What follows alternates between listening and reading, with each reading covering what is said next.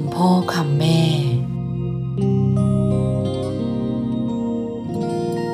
การตอบแทนบุญคุณ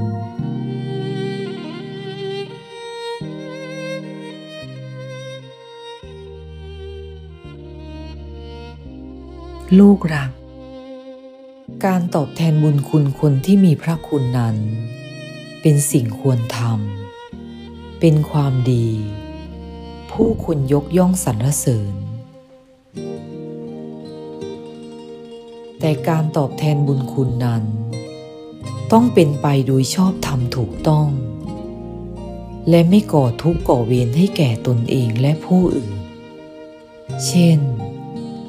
ต้องการตอบแทนบุญคุณพ่อแม่ โดยการไปปล้นจี้หรือช่อโกงเขา เพื่อนำเงินและสิ่งของมาให้พ่อแม่ โดยอ้างว่า ทำเพื่อตอบแทนพระคุณพ่อแม่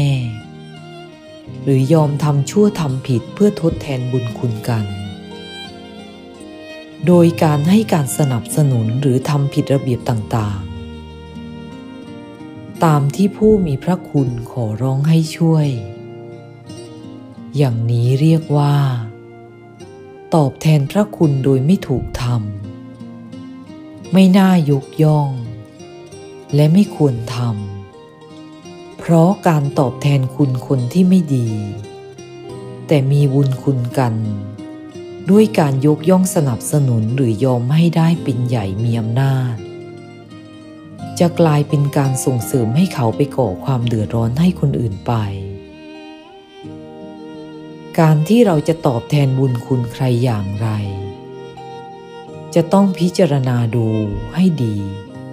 ถ้าตอบแทนในทางที่ถูกต้องก็มีคุณ ตอบแทนในทางที่ไม่ถูกต้องก็มีโทษ อยู่เฉยๆไม่ตอบแทนเสียเลยดีกว่า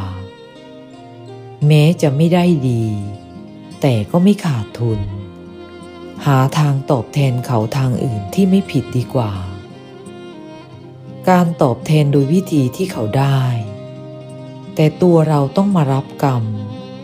หรือคนอื่นต้องมาเดือดร้อนด้วย ย่อมไม่สมควรแน่นอน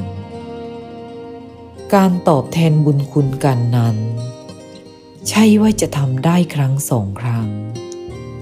ทำได้แค่วันสองวัน หรือทำได้แค่วิธีเดียว ตราบใดที่เรายังมีลมหายใจอยู่ เราก็สามารถจะตอบแทนบุญคุณเขาได้หลาย ๆ ครั้ง หลาย ๆ วิธี ขอให้การตอบแทนนั้นไม่ผิดทำเป็นใช้ได้